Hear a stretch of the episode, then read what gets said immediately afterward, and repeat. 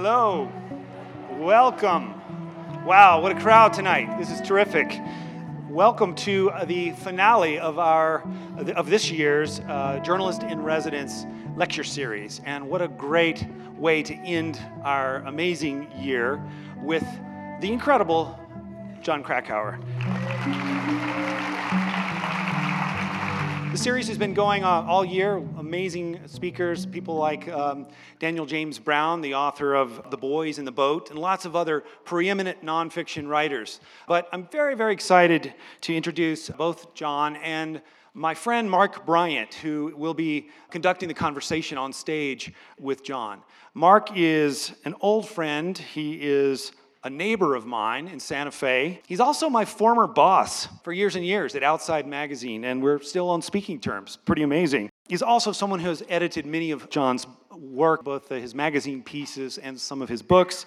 So, a few words about Mark. Mark was an editor in chief and co founder of Byliner, where he published the work of, among others, Nick Hornby, Margaret Atwood, Ann Patchett, Amy Tan, William Vollmann, and a host of other amazing writers. He was a former editor of Men's Journal and former executive editor at HarperCollins. And he's consulted for such companies as Condé Nast, Time Inc., and the New York Times. But it's in his capacity as the long term editor in chief of Outside Magazine during the 1990s that I got to know Mark as my boss and during a very interesting time in the history of that magazine. He is a fine and fastidious editor. He ran a tight ship, and uh, it's no accident that when he was there during his tenure, the magazine won five National Magazine Awards, an unprecedented amount of hardware that he brought home for the magazine. Mark lives in Santa Fe with his wife and daughter. He's a graduate of Bowdoin College, and he is going to be our inquisitor on stage tonight. It's easy for an editor like Mark to win a bunch of national magazine awards when you have people like Jon Krakauer working for you. Jon Krakauer needs really, in some senses, no introduction from me. He is the author of some amazing books Eiger Dreams, Into the Wild, Under the Banner of Heaven, Where Men Win Glory, Three Cups of Deceit, and most recently, his book Missoula about the very controversial and very, very current topic of rape on college campuses. John was raised in Oregon. He studied at Hampshire College. He lives in Boulder with his wife, Linda Moore, who is here in the audience, who also, by the way, attended Colorado College.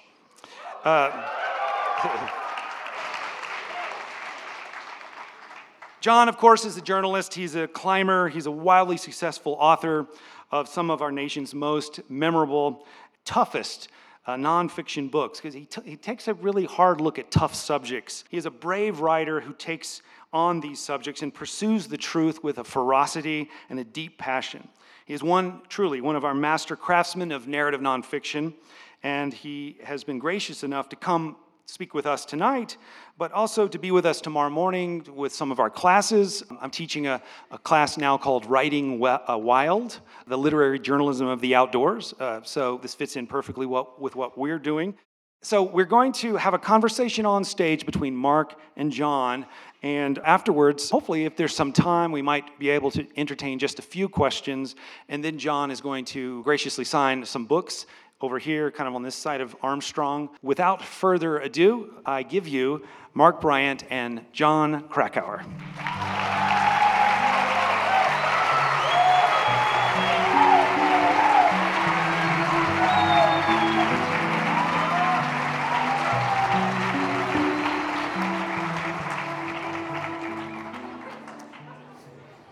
Jon and I want to thank you for having us tonight. And I just want to say, what a pleasure it is to share my old friend and colleague Jon with you all tonight. I've been lucky enough to work with Jon for, as he reminded me about a year ago, as the hardcover edition of Missoula was being released, that we have worked together for considerably more than 30 years, which made me feel both proud and, frankly, a lot older than I like to think I am. We began working together when we were virtually still kids uh, in life and certainly in this line of work. Uh, and I think it's fair to say that at that point, I think we were pretty much making it up as we went along. Neither of us had studied journalism. We had a real passion for it uh, and for narrative nonfiction, but you know, we were, we were making it up as we went. Among the many things that made me immediately like Jon so much, right from the start, were things like we had a shared sensibility, a certain uh, irreverence, and I'd have to say a very low tolerance for jerks. It's been thrilling and, and enormously gratifying to me to be able to, you know, to see Jon continue to grow in his work, both as a writer, really, I shouldn't say just his work, really as a writer and as a person. He quickly developed and has continued to refine you know, a really powerful and eloquent voice, and he's always put it to such good use. As Hampton said, he's always taken on such tough, important subjects. His devotion to pursuing through elegantly constructed narratives and wonderfully drawn characters the larger truths in life has been inspiring to a lot of readers and, and certainly to me. And I think it's safe to say that he's, and I'm going to make him blush here, but that he's clearly one of the most accomplished and admired nonfiction tor- storytellers we have today. These are not easy times that we live in. They're deeply complicated. I think it's fair to say they're often confusing. And the truth can be a hard thing to get at. And Jon, I think, as, as much as any writer I know, uh, feels an enormous responsibility to get at those truths. And those are some of the things we're going we're going to talk about tonight. Let's start along those lines with Missoula. Jon's new book was published last year. The paperback was out last month? January. January, okay. I want to talk about it first uh, because it, in some ways, it would seem to be very different than much of his earlier work, but at the same time, I think there, it shares a lot with some of that earlier work. Uh, to me, it's a tremendous book. It's a very disturbing book. It's a brave book, uh, not just for what Jon's taken on, but more importantly, the women who tell their stories to Jon in this book are just remarkable and, and brave beyond belief. I think it's a very important book. I don't know if I learned this in Missoula or elsewhere, but as I understand it, only 20% of rapes are reported. Less than 5% of those cases, correct me if I've got this off, are prosecuted. That's right. Less than 3% of the defendants are found guilty and face jail time. So, what that comes down to is 95% of the people who rape get off scot free. Is that a fair assessment? That's absolutely accurate. Yeah. It's conservative. If anything, it's worse than that. Really? Wow. This is all, you know, deeply peer-reviewed research. Uh, this is not th- these these facts Jon and others have arrived at after, after quite a bit of quite a bit of work. So tell us how you came to this story. What brought you to it? I know it was it was something more personal than, than some. Yeah, this I didn't. I didn't. Uh, it, you know, it's a, it's a complicated way that I choose to write a book. I, I research. I've researched many, many more books than I chose to write. I really enjoy the research, so I've spent as long as a year more on a subject and decided not to write the book, and that always feels great because I don't have to write the thing. Uh, you think I'm joking? I'm not joking. Um, so this book, a young woman, I, and I, I, tell this story the, in the last few pages of the book of Missoula, but um, the genesis of this book was very different than anything uh, and much more personal. It was a young woman who I've known since she was born. Uh, my wife and I, she, we're very close to her. She's like a daughter to us. Uh, Mark knows her. In the book, I call her Laura Summers. And she was on a fast track, you know, star basketball player. Uh, in college, she played basketball, went to NYU, got out of college, and career as a journalist right out of school for ABC News and others. And she ended up getting into the documentary film business in LA and was just, you know, green lights, everything she did, she did really well. And, and she was on this fast track, and we all admired her and thought she was happy and successful, worked pretty hard, but you got to do that. She ended up in rehab. I mean, in a rehab facility I found out in Arizona, and I was shocked. Rehab. Uh, and it turns out she had been raped when she was uh, in her early teens by a, fam- by a friend, didn't tell anyone. Uh, was raped again in her mid teens by a family friend who, who I know uh, repeatedly, didn't tell anyone, which is really common among young girls who are raped for complicated reasons that I get into in the book. You don't get over, she, you know, she was in denial, like many rape victims. Was I even really raped? Did I do something to deserve that? Um, so she set about leading her life, and she became a workaholic because she didn't wouldn't find herself as that. It was the way she dealt with the trauma, the PTSD, which she didn't even acknowledge she had. And uh, for years, she was taking Adderall to stay awake and drinking to go to sleep, and but getting ahead and functioning. And then she just crashed and ended up in rehab. And Uh, so when I found out that she'd been sexually assaulted and didn't tell anyone, and then I found out the trauma, I you know, talked to her and went to rehab with her and found out the trauma she'd endured.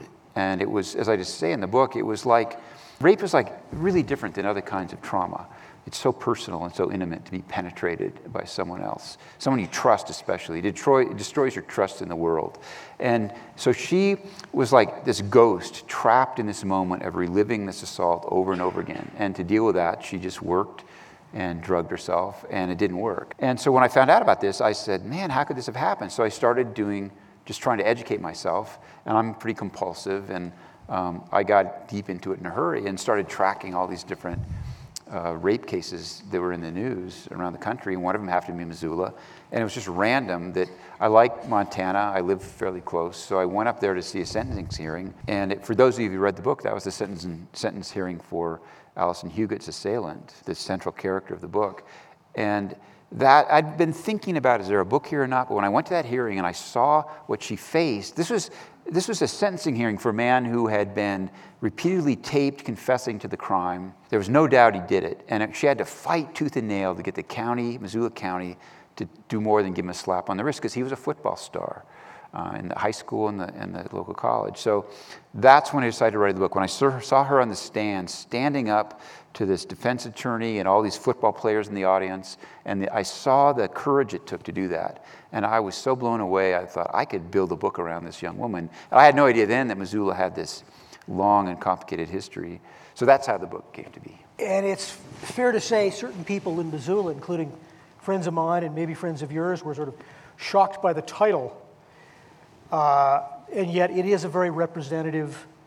Right. Missoula stands in for any number of American towns. Right. In it fact, turns out, yeah. The incidence of rape is lower there. Is that right? The, the incidence of rape slightly? in Missoula is actually slightly lower than the national average. The, you know, they, it, it's it's an average. It's not an outlier. It's a perfect place to write this book because it's every town USA. It's uh, 76,000 people. What happens in Missoula happens everywhere, and I found out that to be true more than ever after the book came out. So yeah, Missoula. And the title, I, I was naive. I was kind of an idiot. I thought everyone, no one would mind. Um, uh, to me, it was, it was this almost this academic title. It was a case study. Missoula, rape in the justice system in a college town. And Missoulians did not see it that way.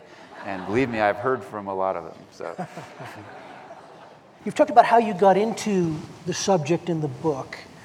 I know you spent, how long did you work on the book? It was actually a really quick book for me. I spent maybe three years. It's hard to remember.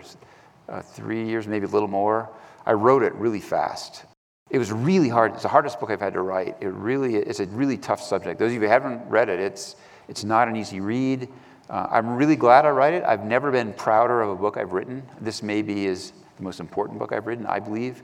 People don't want to believe this subject. I mean, as Mark said, 80% of rapes go unreported. There was a, there's an article in the New Yorker last week about a rape scandal in Mexico, in the state of Veracruz, and how, how you know, there's all this corruption in Mexico. And we think, of course, rape happens there. And the article quoted a, a very peer-reviewed study, a Mexican study that was, you know, showing how terrible Mexico is. That in Mexico, 79% of the rapes go unreported. And I said, wait a minute, in, in, America it's 80%, you know, and they were saying how only 5% of the crimes are prosecuted.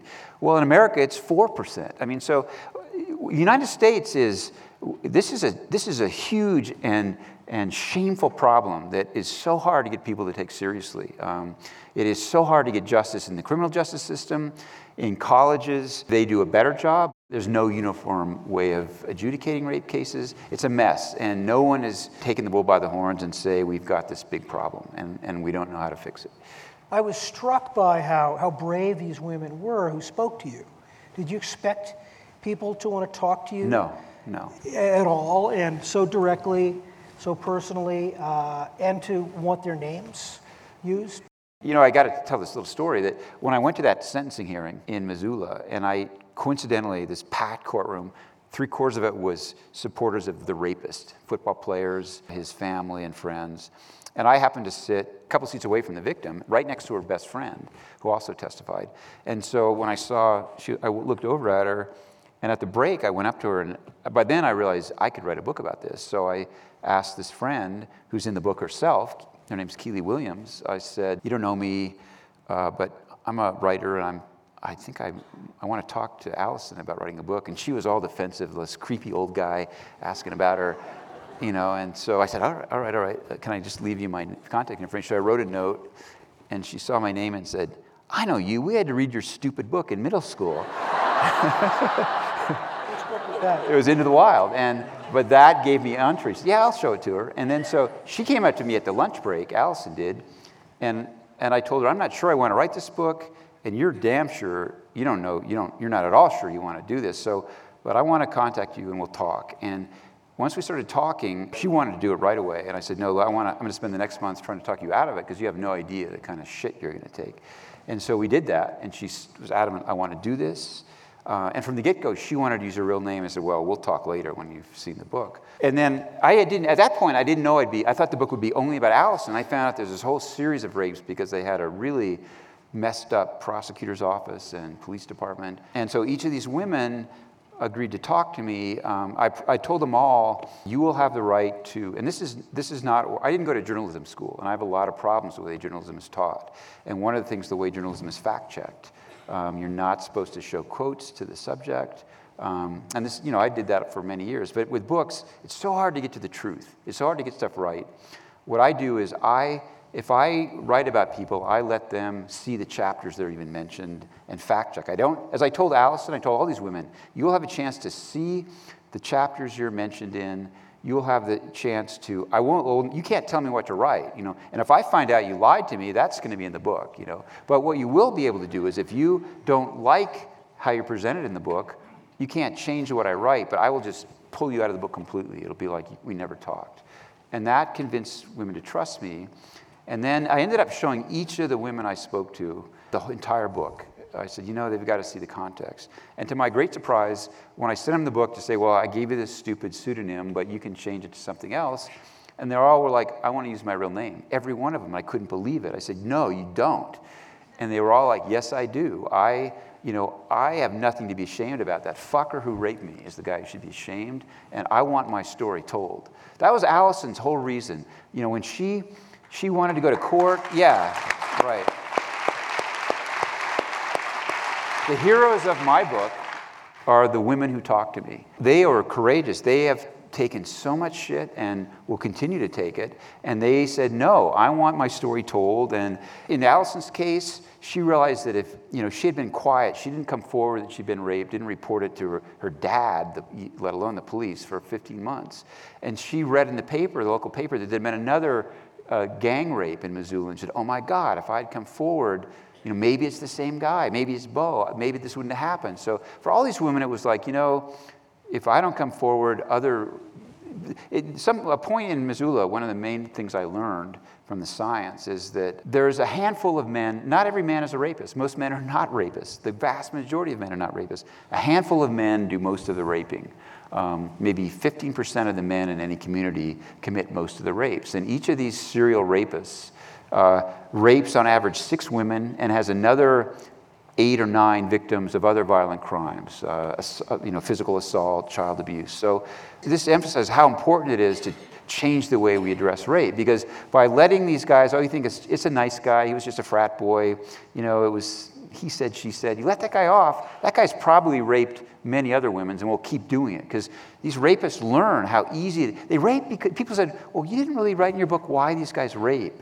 And as, as I say, is they rape because it's so easy to get away with it. Um, it just is. Our criminal justice system is designed to protect the rights of the accused. And I applaud that. I believe in the Fourth Amendment. I believe in Fifth Amendment.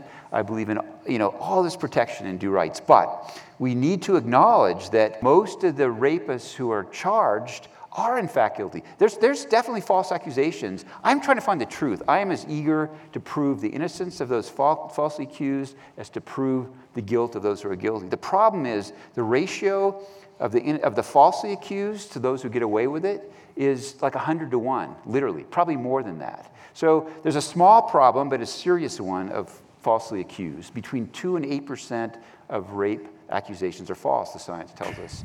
We, but on the other hand, you know, only a fraction, you know, 1 or 2 or 3% of the guys who are guilty of rape ever are held accountable in any way. So it's a much bigger problem. That's why I focus on that in the book.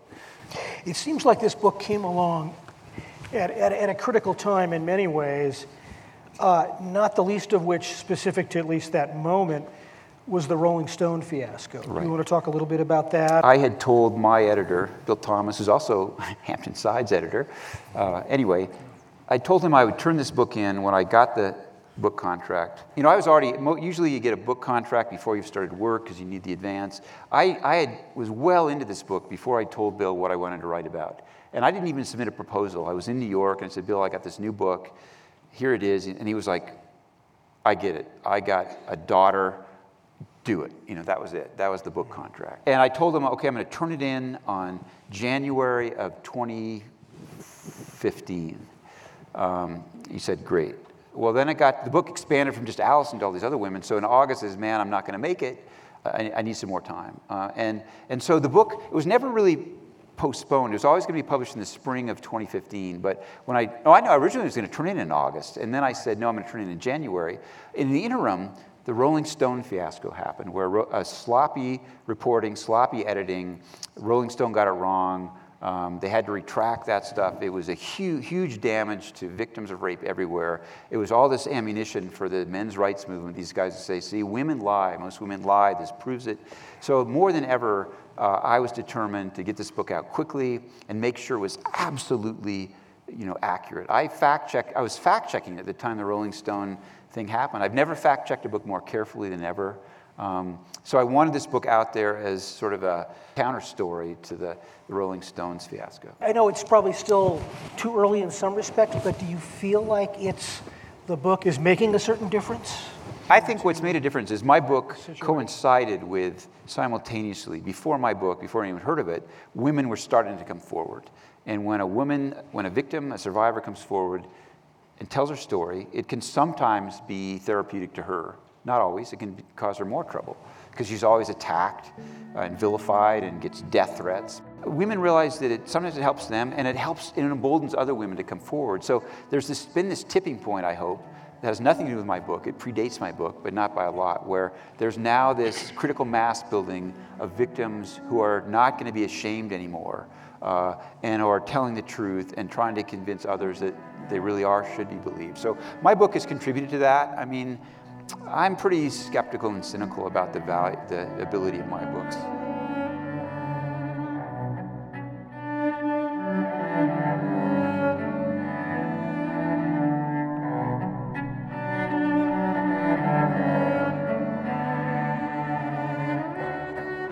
You know, Mark's taking some heat, just even locally. Uh, uh, the radio interview I heard today, where the guy said, "Gee, you know, you sent this this guy off. He almost died. How do, don't you feel bad about that?" But Mark came up with the idea and said, "Why don't you go to Everest?" This was in '95, but he they only told me that like a, a couple weeks before I would have had to go. And I said, Well, I'd love to go. But he said, No, I just reported from base camp. And, and I said, No, but if I go all that way, I want to try to climb the mountain. So that was my, the bad's on me for that. And that was a mistake. But so I convinced him, Mark, if you give me another year, give me till 96 and I can train and get fit. You said I'm in rock climbing shape, but I'm not in mountaineering shape. Right, right. And uh, it's a different thing. Yeah. And you wanted to have that time. That's right. right. Yeah. And, and, truth be told, I mean, I since I was a kid, I wanted to climb Everest, and I never, I didn't have the money. I was a starving writer, outside magazine paid shit, you know, and and uh, and they, you know, they they it would be expenses. It was sixty five thousand dollars, so it was my chance. I went there. I cared about the story, but I mostly just wanted to climb Everest. We all knew that this is, can't be a good idea, having these rank amateurs being dragged up Everest for sixty five thousand um, dollars so, you know, I went, and then when the disaster happened and the shit hit the fan, and I, I was a mess, and I wrote that story. It was cathartic. It's angry. People said, you should have waited two years. And I, I, it's a much more honest piece because I didn't. The anger is there. I wouldn't have written it that angry. Uh, it, it, was, you know, I think we fact checked the hell out of it. It's, it stood up. We all assumed, okay, people are going to read this. And no one, the, we've killed the guiding business on Everest. We thought that. You predicted that, I think, even as you were writing it. Yeah. In fact, this is only going to call more attention to Mount Everest, and more of these clowns are going to want to pay $65,000 and with the thought that they can summit Mount Everest. And that's what happened. So, yeah. you know, this will show what a bad idea this is, and people will be educated. And, and, and the opposite, they, people, would, when I, the, I booked her for Into Thin Air, people would come up to me and stare at me. You climbed Everest? You're not very big, you know. And they, they go, if he can climb Everest, I can climb Everest. and they're probably right. And right. so, you know, one of, the gu- one of the main guides, who's a friend of mine from Seattle, just was furious with me for writing the article and writing the book and said, you fucker, you know, you've ruined my business. And then this is, this is no bullshit. This is true. Two years later, he came up to me, shook my hand. You are the best thing that ever happened to my business. that is a true story, and, he, and it's a true fact. I mean, Everest, you know, has exploded, and now we see. So anyway, as far as writing books that I, you know, can take pride in how they bettered the world, I, I don't, I'm, I haven't seen a lot of that. So. I mean, we knew that would happen with Everest in really every one of Jon's books, the setting is a character in and of itself. And we've always felt, Jon and I, talking about this over the years, that, that uh, character is revealed under extreme circumstances. You see the best of people, you see the worst of people, heroes, villains, bad behavior, good behavior, self sacrifice, greed. You know, it all comes into play, often in ways we might not predict down at, you know, what would stand in for sea level. So, in a situation like Everest, we learned, to me, it was we sent Jon, outside sent Jon to warn against the very thing that we, that, that he himself was in the middle of. And, and, and many people lost their lives. And yet, I think the sort of morality play that the book ultimately became, the magazine piece. At the time, the magazine piece was 17,000 words. Jon was writing about 1,000 words a day and sending it in. When, he, when we spoke from Kathmandu when Jon got, he'd just come into town. It was a, obviously a very emotional conversation, but even then he was saying, people are going to write about this who think they know. They're going to write it from their desks in New York. Uh, they're going to jump on this, try to cut our grass. I was there. I think I know what happened. I want to tell that story. We continued that conversation when he was in Seattle. I remember saying, you know, Jon, the whole world knows you were there now. And you can, you know, you should wait, you should take your time.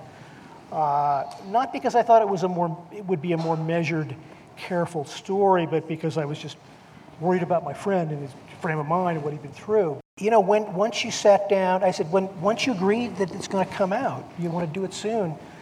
Watch out because the publicity engine is going to start. You won't be able to back out.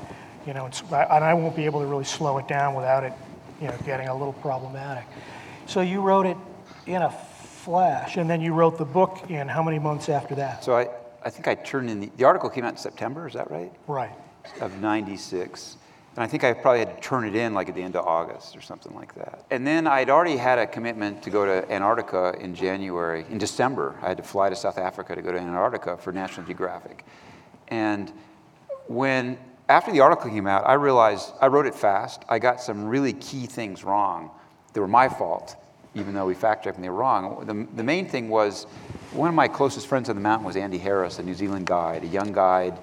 You know, we had a lot in common. We, he hadn't climbed Everest, but he was, we like to do the same kind of technical climbing. He was a real climber. And, and he died. He, he was, you know, we got down from the summit we, we didn't even realize a storm was coming in, but Rob Hall was in trouble then. Doug, Doug Hansen, we were coming down, Andy and I, at the South Summit. 300 feet above, Rob was on the summit with Andy and he collapsed. And as I was starting to head down, um, before we even knew there was a storm, Rob radioed Andy and said, Doug's in trouble, he's collapsed. I need you to bring oxygen and come back up. There's oxygen on the South Summit.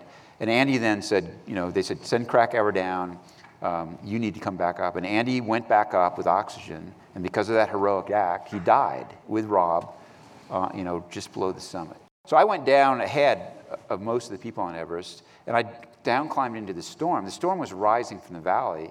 Above, it was blue sky. Everyone was partying. You know, I knew I was, you know, I ran out of oxygen. Someone stole my, the third of my three oxygen bottles. I had to get down, and I was an experienced climber and knew you didn't party on the summit of fucking Everest. You got down. but most people didn't know that because it was blue sky, the clouds were below us. When I got down, I, assumed, I collapsed my tent. I was more exhausted than I'd ever, had ever been. The storm by that point was, you know, you had to crawl to get base camps. 100 mile an hour winds, all the skin was sandblasted off my face. Um, in the morning, I woke up and people said people didn't come back. Andy didn't come back. Rob, Doug and I freaked out. And uh, I went out looking for Andy, especially. And I saw crampon tracks that looked like they came down from the route and took a right instead of a left at camp, which would have been easy to do in the storm, and went over the edge of the Lhotse face. And in my panic, uh, I assumed that was Andy and I reported as such. When he, he disappeared, no one knew where he was. Rob was up on the top, still alive, radioing down, and they said, Where's Andy? You know, and his nickname was Harold. I don't know, Harold's gone, Doug's gone. And, and then we tried to talk Rob into coming down, but he was so, such a mess that he wouldn't, and he was so grief stricken. So I assumed Andy had walked off the Lhotse face, and I reported that. And later, after the article came out, I learned that Andy was died with Rob on the summit. So one of my reasons to, to write the book and write it fast was to correct that mistake. Um, so I had to go to Antarctica on December 1st. I decided to write the book October 1st. At October, oh no, September. September, October, November. I, three, I wrote that book in three months. It's like 100,000 words or something. And that's the fastest I've ever written in my life. I mean, I'm a slow writer. For better or worse, that's, that's the way that book was written. It wasn't time to overwrite it or overthink it. Um, that was from my gut. That was bile. You know, that I I was, I didn't know how badly damaged I was by that or how angry I was. But for years after, I was just angry all the time. I don't think that writing that book was necessarily cathartic. I thought it would be. I don't think it was. I don't think one gets a sense of closure from that or maybe anything else. It did send a powerful message to a lot of people.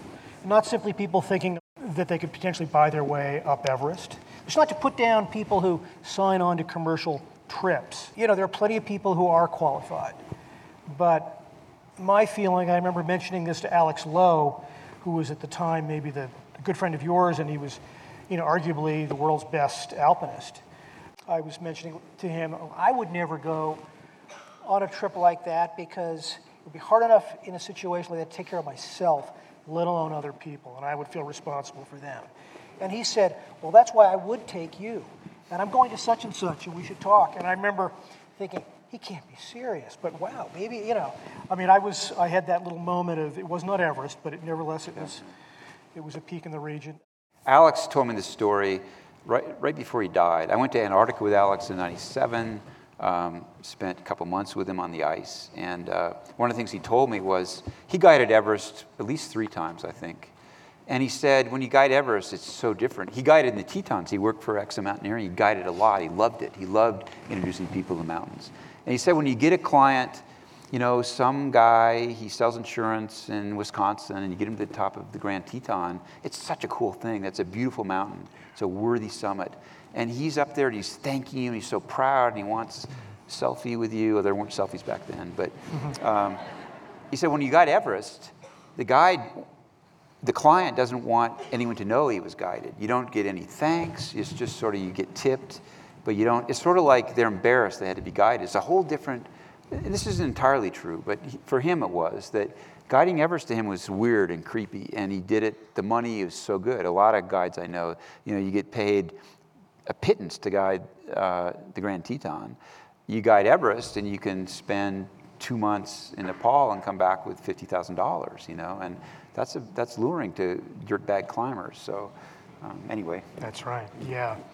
And, and for those of you under a certain age who wonder why did Jon have to write the book in order to correct, uh, you know, his, his original take on, on Andy Harris, it was, I think we actually did run something in maybe the next issue right. of the magazine, but uh, there was no internet per se. There was certainly no outside online at the time.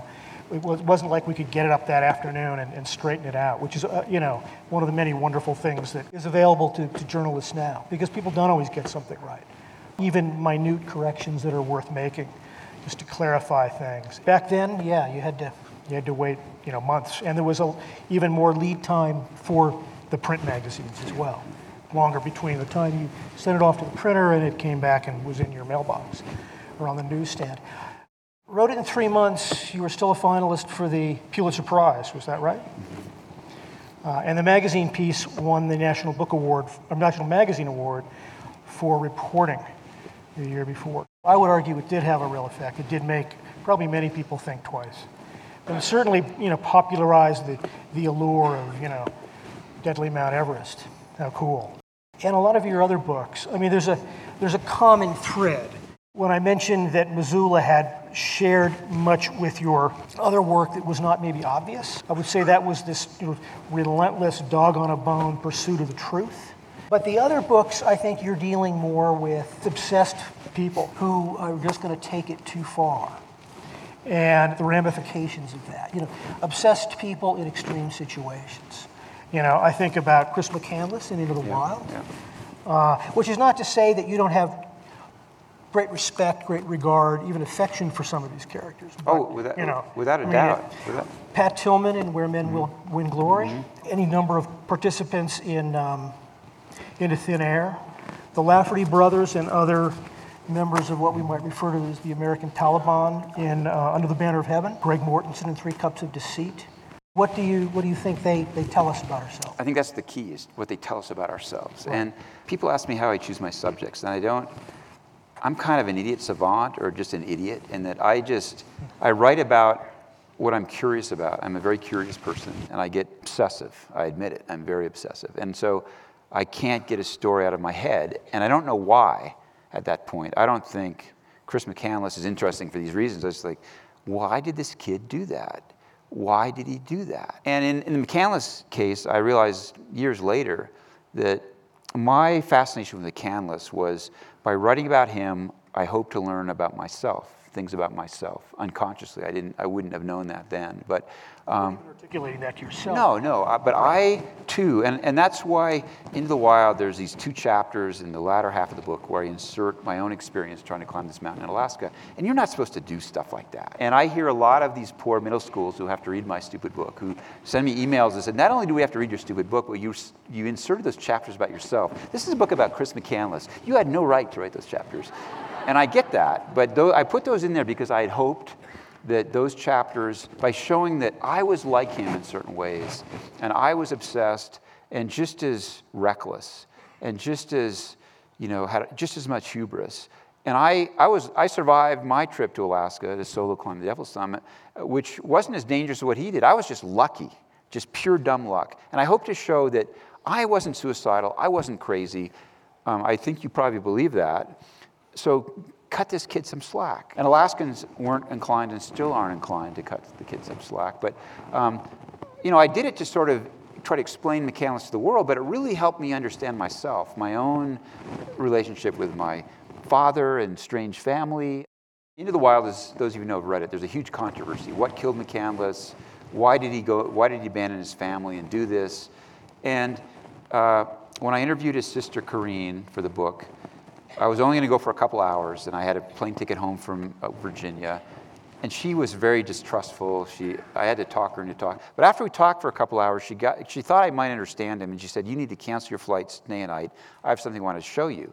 And she brought out all these letters that Chris had written her as a child before he disappeared. She hadn't showed these to anyone, not her husband, no one, until she showed them to me. But she said, "I'm going to show you these, and you cannot write about what you, what's in them." And I started reading and said, oh my God, this explains him. Uh, it talked about the abuse in their family, the physical abuse, the sexual abuse, just the horrible dynamic, which explains a lot. I promised Carine I would not write that without her permission. So that remained a secret until she wrote her book, which was published about a year ago, I think. And I had to sit on that secret for all those years. And I wrote the foreword to her book, and I was so relieved she wrote it because that explains, she allowed me to hint at what, in Into the Wild, I hint at family problems. If you read between the lines, Chris has explained. But, um, you know, so her book explains a lot about McCandless that otherwise is not known.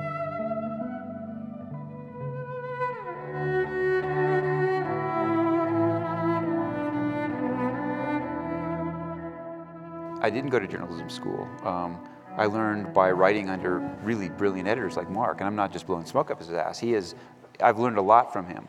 When you really go into depth on a story, you, I don't go into it thinking I've got an agenda. I want to find out the truth, always.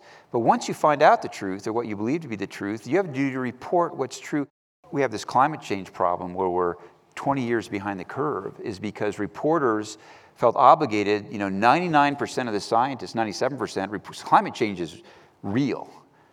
Eh, but there's the 3% of whack jobs who are saying, no, it's not. And the New York Times and everywhere else, it's like, well, these, this guy says it's not real. It, it was, he said, she said. It didn't, it gave a false impression of the gravity of the problem.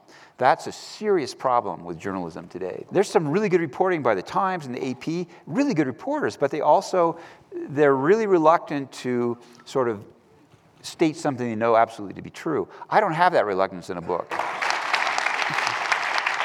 when I report a book, I don't want you know the guy who's wrong to come out and say, "Well, here's what Krakauer didn't report." So I will give him the strongest possible argument. I will give him every opportunity to, to tell his side of the story. But when, where he's wrong, I will point out where he's wrong or she's wrong. And I think you've got to you know let everyone have their say. You can't. You don't want to shade the truth and put your finger on the scale. But when someone is evil, you know, in Missoula, the villain of that book is a the, the Missoula County prosecutor, Kirsten Pabst, who's a complicated and fascinating figure who herself, she was physically abused by an ex-husband. She blew it with these rape cases, and I reported it. In, in newspaper reporters, there's this, you always want to let the the person who's you're criticizing have their say. So you, at the last minute, you call them up for comment, and they usually say no comment. And you say, or they wouldn't return your call, and you say, well, you know, the Secretary of Defense wouldn't talk to me. But in my book, you don't. In a book, it's more problematic because you know, even nowadays, like the time I turned in the manuscript in January 1st, 2015, to publication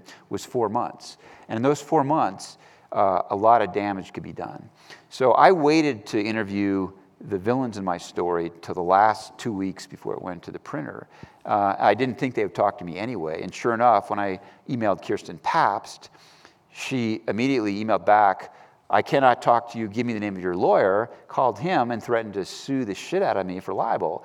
Um, the, and, and that happened with other people in that book too. Um, so, you know, you've got to, I guess I'm, writing books is different than, than day-to-day journalism. And I think a lot of day-to-day, you know, beat reporters don't realize it. They have a much tougher job. They, they have to, you know, they can't, don't have the luxury of fact-checking as much as they want. They don't have the luxury of tape recording and then transcribing the interviews. You know, if someone won't let me transcribe, won't let me record, that's a big problem because I don't think you can get an interview right if you don't record it. You can get the gist of it right, but you can't get the turns of phrase. It all ends up sounding like your voice usually. So that's another sort of thing I taught myself. I actually did an uh, experiment where I was on, on a magazine assignment and I tape recorded it, but I, but I also took notes as if I hadn't tape recorded it and, and you know, to see how accurate my notes were. And they were pathetically, you know, wrong. Um, and I'm a pretty fast note taker. Wrong in terms of missing detail or nuance? Uh, both. or- Mostly nuance completely, but even Yeah. you miss stuff. You, not only do you get stuff wrong, you just, and I don't, I transcribe all my own interviews. It's the most boring, time consuming job. It's horrible. But when I do it, I mean, it takes hours. It takes, if, a, if an interview is an hour, it's going to take three or four hours to transcribe it. Um, but I do it because when I'm sitting there listening and transcribing, I hear stuff that I didn't hear when I was asking the question. I was so bent on asking this question, repeating it, and interrupting the subject that I didn't hear what she was trying to tell me, you know. Only when the recording said, well, excuse me, this is what, you know, then I hear it. Oh my God, and I would have missed that, and the transcriber would have missed that. You know, there, there are plenty of, plenty of authors who strike up friendships uh, over time, especially when you're spending so much time with an author on a, I mean, with, with subjects in a book. And some of them stay in touch afterwards. But there's also the old, I don't remember if it's Janet Malcolm or maybe Renata Adler, who said, you know, writers are always selling people out. My obsessive compulsive disorder, or whatever you call it. I mean, I can't, if you care about enough to write a book, which is hugely painful, I love the reporting. I genuinely hate to write. It's really, every sentence is, is excruciating for me. And I'm not kidding. Um, so if you're obsessive enough to write a book, and it's a huge toll, you're got to be an obsessive person. And so you care about the subject. So when I learn a development or justice isn't being done or Warren Jeffs is still out there raping young girls, I'm gonna, you know, I'm gonna do what I can to help get him in prison. When I you know, in the Into the Wild book, the, you know, uh, there's this big debate about what really killed Chris McCandless. I hypothesized that it was he ate poisonous seeds, and an eminent Alaskan chemist tested those seeds and said, absolutely not. These, you know, you're wrong. You got it totally wrong. I would eat these seeds myself.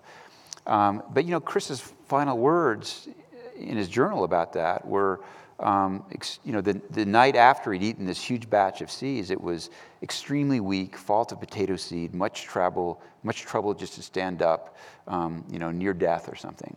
And I said, man, that's pretty compelling evidence. So maybe I got it wrong, maybe it's not these seeds, whatever. So when that book was published, I've been teaching myself organic chemistry, reading obsessively in obscure journals, and finally, I believe, in a fact, couple years ago, Yeah. I, I found out the poison that killed him. And, and I told the chemist, and I showed him the evidence. He said, I won't believe you till you get it published in a peer reviewed journal. You're no scientist. so, son of a bitch, that's exactly what I did. And I. And I published it in a reputable journal, and we know now that uh, McCandless was almost certainly killed by um, a, actually a, a known poison, L-canavanine, sorry. I'm obsessive. I have people who hate me for what I've written about them, and so I understand it was Janet Malcolm who said any writer who's not a fool or, or dishonest knows that he's a con man.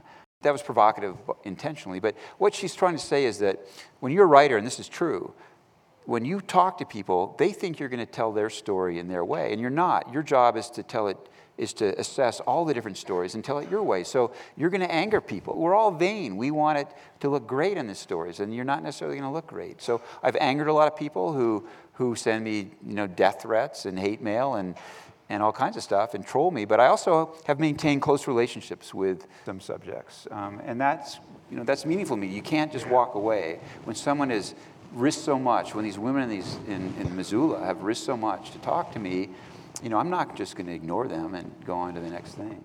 There are obviously real advantages to writing, of living and writing, you know, west of the 100th, 100th meridian. What, what, Well, you know, you would know that? better than you. You were you you you've worked as an, a book editor in New York. You worked for the New York Times. You understand that world better than I do because I've never lived in New York. I you know I.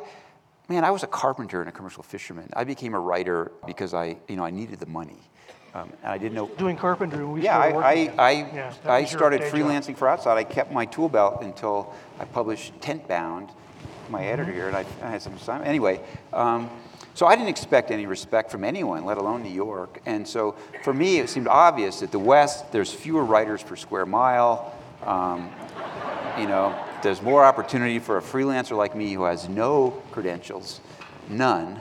You don't, you know, um, and so I don't know. I just know that maybe the East, I didn't feel like I ever sacrificed anything by living in the West and writing about the West. I, I understand the resentment of people like Stegner, you know, who didn't get the respect. Jim Harrison and a lot of great writers who said, man, you know, if I'd been in New York, I would have gotten some attention. I was grateful to even get published. You know, my publishing career has been very serendipitous, and it happened in the West, so I don't see a problem with that. There's, there's great stories here. There's great stories everywhere. You know, I'm not a great writer. People, I've had a lot of success, but I'm a really, I, I've benefited from good editors, and I'm a good self-editor. My first drafts are unreadable. My tenth drafts are unreadable. I probably, I probably write every sentence in every book. You're not going to believe this at least hundred times, and that's the beauty of writing is you can edit it until it's as good as you can get it. No one sees that first draft, and that's a good thing. Um, so I don't, you know, the East Coast, West Coast thing, uh, my publisher in the East Coast, I think it's a real advantage to have a New York publisher. Wherever you're from as a writer, if you're published by a small press, it's a lot harder to get attention. As you know, as you alluded to, this day and age, man, it's a, I don't, I, if I was starting now, I might never get get any traction. I might still be a carpenter because this day and age is a lot harder. Mark and I worked in the golden age of magazine writing and editing. Um, It certainly seemed like it at the time, but in retrospect, yes. yeah, but I mean, you, you know, ways. Mark, uh, he, he started this company, Byliner. Um, it- it- you should talk about that. It was sort of an experiment that, that was going great and kind of got its legs pulled out from under. But there's that sort of publishing is challenging now. I don't have advice for young writers because I wouldn't know how to survive in this climate. Byliner was a was a really good attempt to, to make it work. Writers were hungry for it. Readers were happily pretty hungry for it. We published at the beginning just ebooks. And then the company began to eventually monetize that. The thought was, well, we'll be the next Netflix of reading.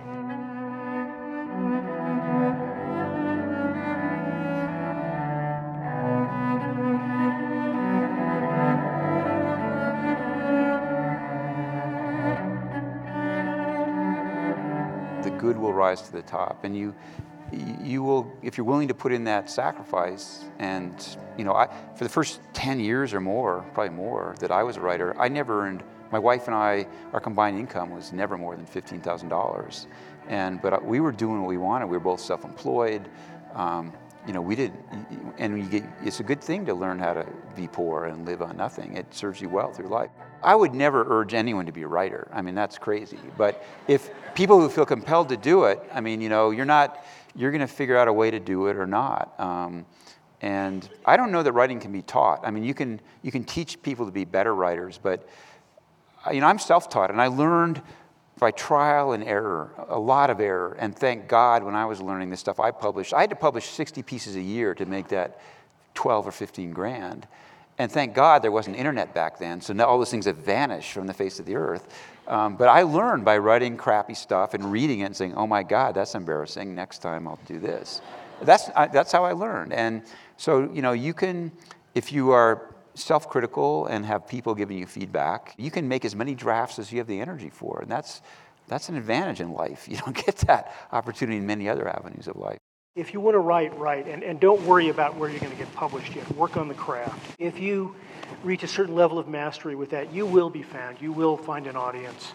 Speaking of audience and finding your audience, we have one right here uh, for Jon, and uh, I think it would be great. We have a little bit of time for some questions. Good evening, Jon. I read The Climb by Anatoly Boukreev. Yep, uh-huh. Seemed like such a hero in, on the mountain that, you know, when that happened. Did, is that your take on that? Oh, he was definitely a hero. He also made some huge mistakes. Uh, he didn't climb with oxygen. Guiding Everest without Right. oxygen. you As, you as a guide, right, Yeah. should you have oxygen? Yeah, you can't. So, and I, you know, I've taken a lot of heat for criticizing Anatoly. That I just told the truth. I mean, I praised him for saving lives. He did that without a doubt. He risked his life to go out in the storm. But uh, by not climbing with ox, by climbing without oxygen, you can't. You can barely. Most people can't even get themselves down. Right. So he was forcing. By doing that, he had to come all the way back down, and then to try to go all the way back up again. That doesn't happen. He, you know, he risked his life by walking on level ground 300 yards to save those lives. Right. For him to climb up back up to 29,000 feet wasn't happening. Right. So I was pretty angry when I wrote that book, and I was I was angry because the even greater heroes were people like Neal Beidleman and Klev Schoening in Anatoly's team. Because Anatoly left and went down, they Neal and Klev, who was a client, got down all the other people. They really took risks and almost died because of it. And But didn't any- Anatoly go all the way back up? What's to, that? Didn't he go all the way back up to try and save Scott? Oh, no one went could go back up. I mean, Okay. Scott was, you know, beyond saving. Um, uh, some Sherpas tried to go back up and save people, but that's asking too much of anyone, even a Sherpa, uh, after exhausting yourself for 24 hours in a raging storm. I think we all learned a lot from Everest, and Anatoly himself, when he guided Everest the next year, Right. used oxygen. Um, so, you know, uh, I, I stand by what I wrote in that book. I've had a lot of debates with it. And I'm not the only one. Ed Viesturs, David Breashears, Right. uh, much more experienced Himalayan climbers than I do, agreed that Anatoly, for all his greatness, you know, what was he thinking being a guide climbing Everest without Without oxygen? Didn't make sense. Thank you. Next question. First of all, thank you for coming to Colorado College. Um, you talked about the relationship you had with the uh, folks in the book in Missoula and, and other things. What about those you didn't have relationships with? What would you ask Pat Tillman, Joseph Smith, the guy in Into the Wild? What, what would you ask them, uh, folks that you never had a, really a chance to, to meet? I'd want to have endless conversations with them. I'd probably have those people. I would really want to talk to Joseph Smith. I mean, I mean, I, and I say that he was what uh, Harold Bloom called a religious genius. I mean, he was a remarkable man. He was a seminal figure in American history. You know, it was the one American religion that became a great religion. I, I admire a lot about him. I mean, I'm not religious, so you know, I don't have, I don't think his religion was any crazier than any other religion. Um, I think they're all crazy. So, uh, but I understand the religious impulse and I envy it. Um, so I, I, I understand the religion serves a real purpose in society and does a lot of good. Um, I just, you know, I'm too skeptical. I'm this cranky skeptic. So I was wondering where, where in the world were you most inspired to write and why? landscapes are hugely important to me, as Mark mentioned. And my favorite lamps, landscape in the world is Arctic Alaska. My first trip to Alaska when I was 20 years old was to the Arrigetch Peaks, It's now Gates of the Arctic National Park. It was before it's a national park, and it's paradise, and it's beautiful. It's like it's otherworldly.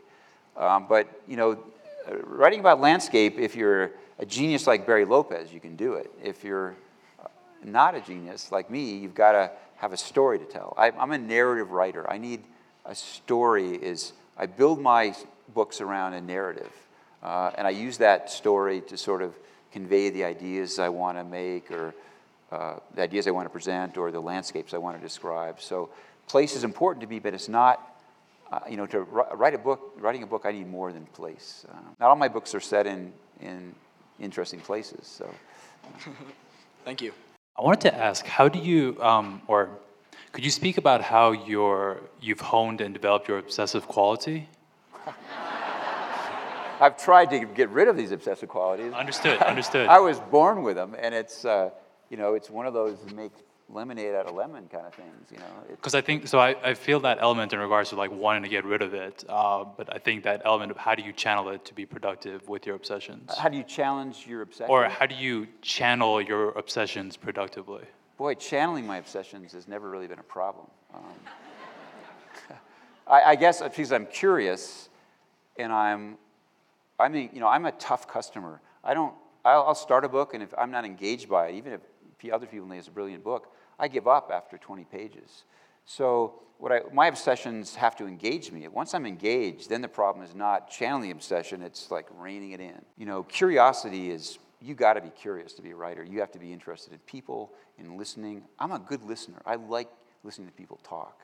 So my skills as a writer are not actually, I craft the sentences by, that, that helps to be obsessive to write them, rewrite them a hundred times. But what allows me to write what I write is my curiosity and my patience and my interest in other people, I would say. Thank you. Good evening. Um, earlier, when you were discussing your Everest experience, you mentioned that you went through a period of extreme anger immediately after, and then also for following years. And I'm curious to know how you processed through that, and then also how that anger and then the resulting process that you had to go through has influenced your life and then your further writing. I didn't know I was angry. I mean, my wife, forgive me, Linda, for sharing this, but you know, for I don't know, two or three years after Everest, I would wake up in the morning and she told me, You never even smiled. You never said hello. You never said, I love you. I was angry all the time, and she would say, You need counseling? And I would say, Fuck, I don't need counseling. Leave me alone. I, I meant it. And it wasn't until when I wrote the Tillman book, I was embedded in Afghanistan with combat troops for five months. And when I came back, I was so impressed with how hard it is to be a soldier, a Marine, that I started getting involved with local veterans groups. And after a couple years, the veteran group I was involved with in Boulder said, Man, you could benefit from our group therapy every Tuesday. I'm not a veteran. well, we'll have you anyways. I don't need therapy. And they, just, they kept at this for more than a year. Come to our group therapy. And finally said, All right, I'll come three times if you promise never to mention it again. And I came, and for the next four or five years, I've been going. And I benefited immensely. It was my first real exposure to therapy. And I, took me a long time. I'm dense, but I got it. And I got it by seeing these vets uh, from Vietnam vets, Iraq vets, Afghanistan vets had terrible PTSD, and I recognized it in them. And they helped me recognize it myself and helped me. Group therapy is a strange and miraculous thing. I don't know how it works, but it works. I'm a critical media studies major here at CC. Um, and so I'm interested in what it was like for you having your work turned into films and if you had artistic input in that or what that process was like. I have, and it's been really interesting. It's been an experience. My first experience with film was with Into Thin Air, which was, and I didn't have any experience. So someone said, "Oh, just sell the rights. Movies never get made," which is largely true. Uh, so I sold the rights, and it, just a god awful, wretched TV movie was made. Um, so I learned a lot from that. So when uh, people wanted to buy the rights to Into the Wild, with Into the Wild, I started something I've done for every book that involves other people. I've turned the decision about making a film over to the subjects.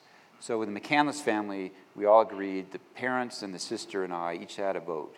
And if NES vetoed the film, it wouldn't happen. And finally, we were convinced by Sean Penn to make a movie, and it turned out really well, I thought. But, years trying to convince. Yeah. So he, he, you know, he convinced us in 1997 to allow him to make that film after interviewing many other filmmakers. And then the night he was going to fly out to Maryland to talk to Mrs. McCandless to sign the papers, she had this dream that it was all a mistake. And she called him up before I got on the plane and said, Sean, I can't do this. It's over. And he just respected her and said, okay, I get it. But he kept calling her for the next 11, 12 years. and he kept, and, and I got a call out of the blue, like, you know, literally 10 years later, I guess. And uh, from Walt McCandless saying, Jon, you think Sean Penn is still interested in that film? We were ready to make it. And I went, what? Really? And I said, I don't know. I'll call him up. So I called him up, and he was still interested. And he made a really good film. But I'm, you know, there's other books of mine that are in development right now, and the odds are they'll never get made because Hollywood is a sure thing till it isn't. Um, and I've, and that's not a bad thing. Most movies probably shouldn't get made. Making, writing a book is so hard but it's just me in my basement, and it's still that hard. A movie, you have all these moving parts actors, directors, producers. It's a miracle that any movie is ever any good.